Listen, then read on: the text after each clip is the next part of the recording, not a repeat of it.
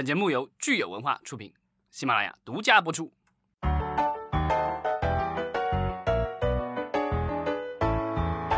欢迎大家收听新一期的影视观察，我是老张。大家好，我是石溪。今天是三月三十一日，星期二。又又又又一个月要过去了。对，三月的最后一天，大家为进入四月做好准备了吗？呃，上周三月二十六号啊，咱们那个就是名字特别长的一个委员会啊，叫中国电影家协会理论评论工作委员会，嗯，啊，召开了一个叫“电影行业应对疫情影响”的一个专题网络会议。呃，在这个会议上面，其实有很多我们行业呃大佬出席哈。呃，有来自于这个国有企业，然后也有私营企业，然后甚至还有我们的这个是售票平台，就是有制作的，有发行的，应该是这个行业的方方面面都涵括了，包括甚至还有我们的呃院校。包括这个，对，呃，北京师范大学的这个什么艺术与传媒学院，对吧？然后还有是北京大学新闻这个学院什么的，这个就是说我们的这个社会的方方面面和这影视相关的这些人士来共同的出谋划策，看我们的这个影视行业在疫情当下当下的话该做做出什么样的一个响应，然后以及可能对政府进行一些建议，看怎么样能够帮助影视行业尽快的恢复正常。那我看了他们这个会议达成的共识呢，我觉得有几个点是值得跟大家分享的。在你分享之前，在你分享之前，我要吐一个槽啊，就是我看了这个，就是他们会议的这个网络会议的这个截图，然后一看过去，全部都是呃中年男士 啊，没有女性，一点红都没有啊。这我觉得这个这可能是咱们影视行业需要。改善的一个方面就是台前这个这个都算是幕后吧，但是我觉得幕后的话，似乎女性的角色相当的缺失。的确是哈，呃，我觉得关于影视行业这个男女平等这个方面的问题，我们以后节目当中呢可以专门来说。呃，那今天呢，我们还是回到这个行业自救上面，我们来看看，呃，这一众的这个中年男人到底提提出了对于行业哪些方面的建议？嗯。我我看到就是可能首先其实是大家还是在强烈的建议，二零一九年上缴给电影局的这个专项基金能够尽快的返还。这个其实好像是这次疫情开始之后，行业很多的人士哈都在提出的一点。对啊，然后呢，这个如果大家对专项基金不是很了解的话，大家买的每一张票其实里面。都包含了有百分之三要交给这个专项基金的，这个专项基金是有一个专门的办公室来收取，这个就叫专资办，然后他们专门收取这个费用，然后这笔钱的话是用来支持中国电影行业的发展的，比如说对有一些优秀的影片进行奖励，或者是对某一些，对，比如说偏远地区的一些电影院的补贴啊或什么的，这个就是呃促进咱们国家整个行业发展的一个国家基金。那按照刚才老张说的，每张票里面有百分之三的话，我们其实总体来算一下，去年我们中国电影票房总共是六百多亿哈，那六百多亿的百分之三，其实就是十几亿，将近二十亿这样的一个数额。对，其实这个说多不多，对吧？但是呢，我觉得如果能返回到各家影院和有那个我们的制作公司的话，就是这个多多少少是一笔钱。除了这个专项基金的返还之外呢，大家还都在同时呼吁的是，希望能够减免企业税收。对这个，反正每一次我们遇到了这种类似于这样的宏观方面的这个问题的时候，基本上大家可能都是希望政府能够专项拨款投资，这个是最好了。但现在我们的这个就是，其实已经大量的影视公司都是私人企业了，所以这个我觉得短期内这个不大现实。但是呢，就是说减税这方面的话。一直以来是一个常用常用的手段，这个当然是政府的收入会减少，但是，呃，如果就是能够促进企业的发展，然后稳定就业的话，其实从长远来说，这笔投资肯定是划得来的。那既然提到减税的话，呃，老张，你有了解在美国，美国的这些娱乐公司，他们是是可以向政府要求减税的吗？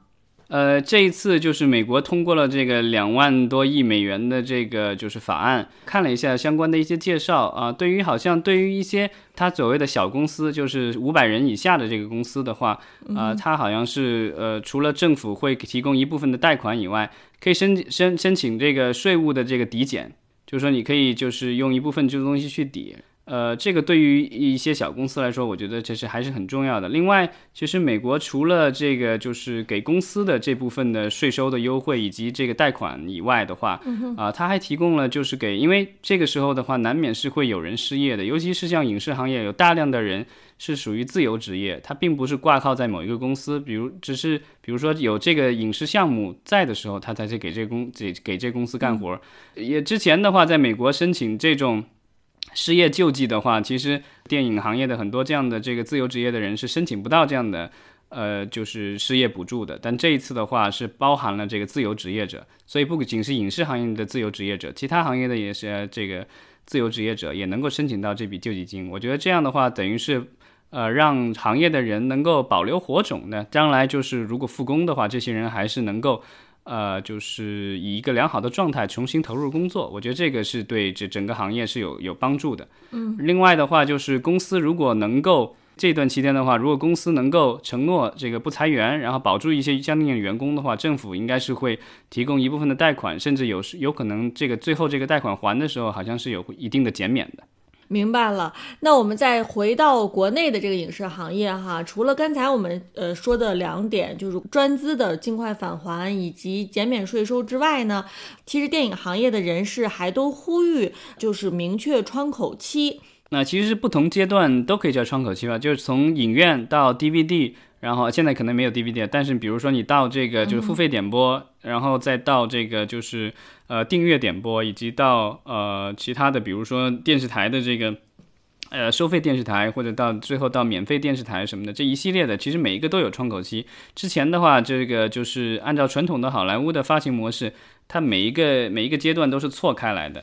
没错，呃，那其实这一次的话呢，我觉得业界之所以把这个窗口明确窗口期这个诉求提出来哈，也是因为呃，在流媒体上面的上映呢，可能也引引发了这个电影行业的一些大家的一些争议。对，所以可能接下来到底是电影到底如何去跟呃流媒体平台能够协调。呃，弹出一个双方都满意的窗口期，可能是接下来我们要期待的。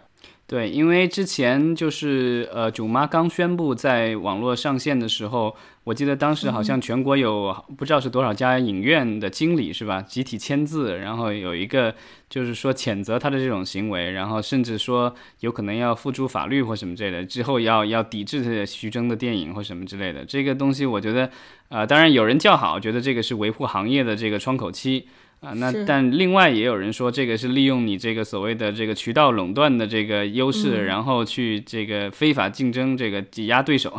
呃，我我觉得的话，这个东西的话，有可能就是双方就是我觉得可能各有各的诉求，然后各有各的难处。那最后的话，也许呃有可能需要这个我们从政府层面上进入介入，就比如说当年。呃，票房的这个分成的这个，当年张伟平和各个院线，对吧？就是死撕这个分账比例，对，最后撕来撕去也是最后是国家介入，然后这个最后啊，这个大家商定了一个固定的这个分账比例，然后一直沿用到现在。那现在看来，就是分账比例已经不是最严重的问题了，现在大家最关心的就是窗口期的问题了。其实咱们国家的窗口期几乎已经是。全世界几乎我觉得差不多最短的，因为大部分的电影基本上在院线上映了以后，我觉得有些上映效果特别不好的，可能一两周就已经上映上了这个网络了。这个效果好一点的，可能一一个多月、两个月，基本上在网络上也都能看到了。能够坚挺六个月到一年的，我觉得这个屈指可数。嗯哼。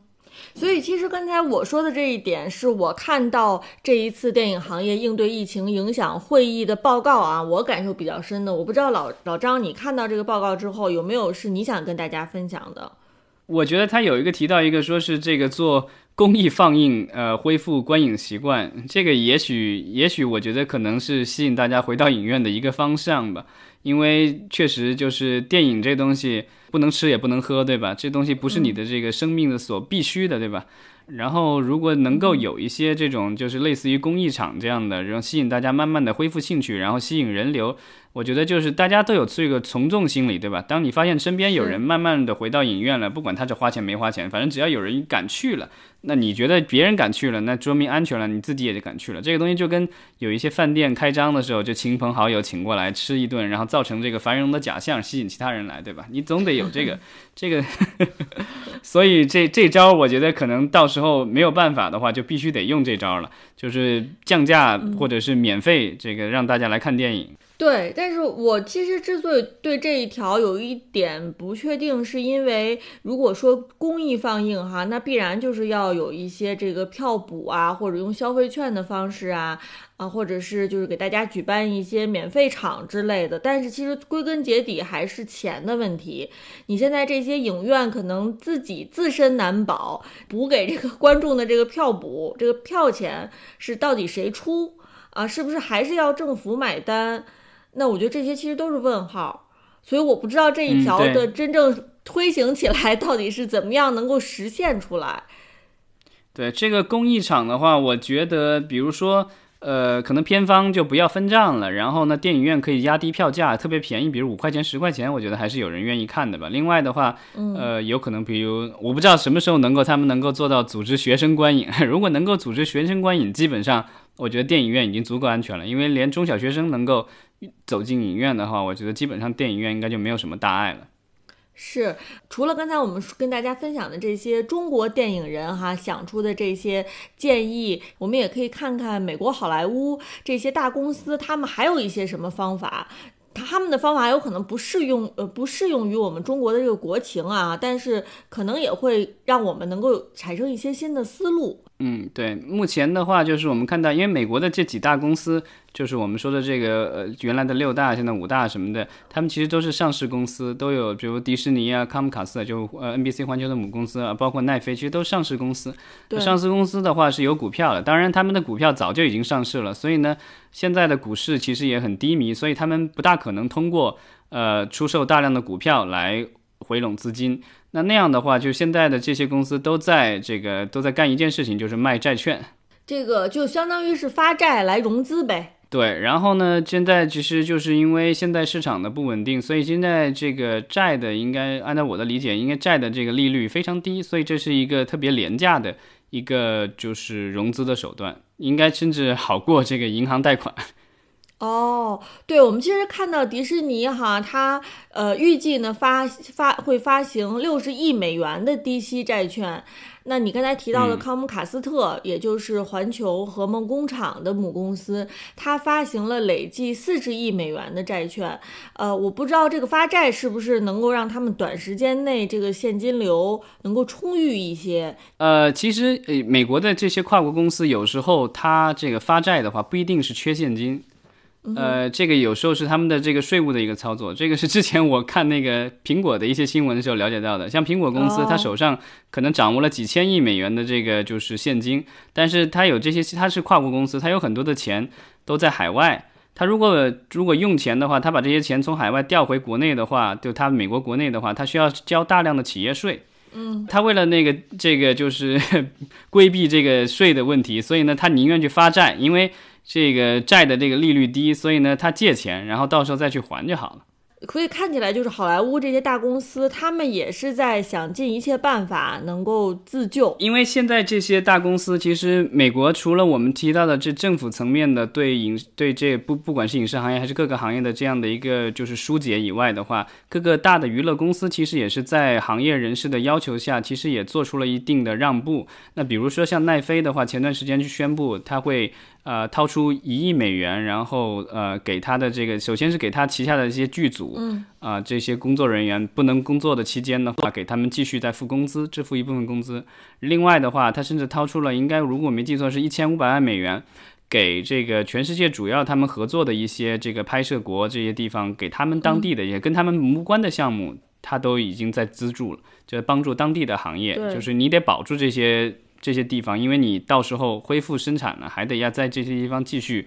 工作，所以呢，他也要保这些地方。嗯，呃，另外就是像 NBC 啊，然后像迪士尼什么的，好像这些公司现在陆陆续续都有一些这样的政策，就是他们的不同的这些电视剧也好，电影的剧组也好，他们现在停工了，但是就是有一部分的员工。啊，还是能够领到一些工资的。所以就是他还是以这以这样的一个方式来支持这个整体的这个行业，呃，在。怎么说呢？就是留住它的火种吧。嗯，那说回到咱们呃中国的这个电影行业呢，其实也有很多大公司，他们也采取了非常积极的行动哈，能帮助我们行业人士渡过难关。比如说这个博纳影业，他就对当时滞留在丹东的很多剧组员工，按照劳动合同足额发放了工资。然后包括横店集团，它当时呢其实有很多的剧组是关闭的，那横店呢其实也是。呃，全力保障了滞留人员的健康安全。对啊，应该是减免了场租，然后给所有的群众演员还发了那个每个月的一个补贴。嗯哼我记得大概是这个样子。接下来呢，可能至于说具体哪些政策层面能够帮助我们度过这次难关，可能我们还要继续跟进，然后可能也要继续期待。嗯，好的，希望我们大家能够都能够平安的度过难关。嗯，好，那我们今天就聊到这儿，明天同一时间再接着聊。好，谢谢大家。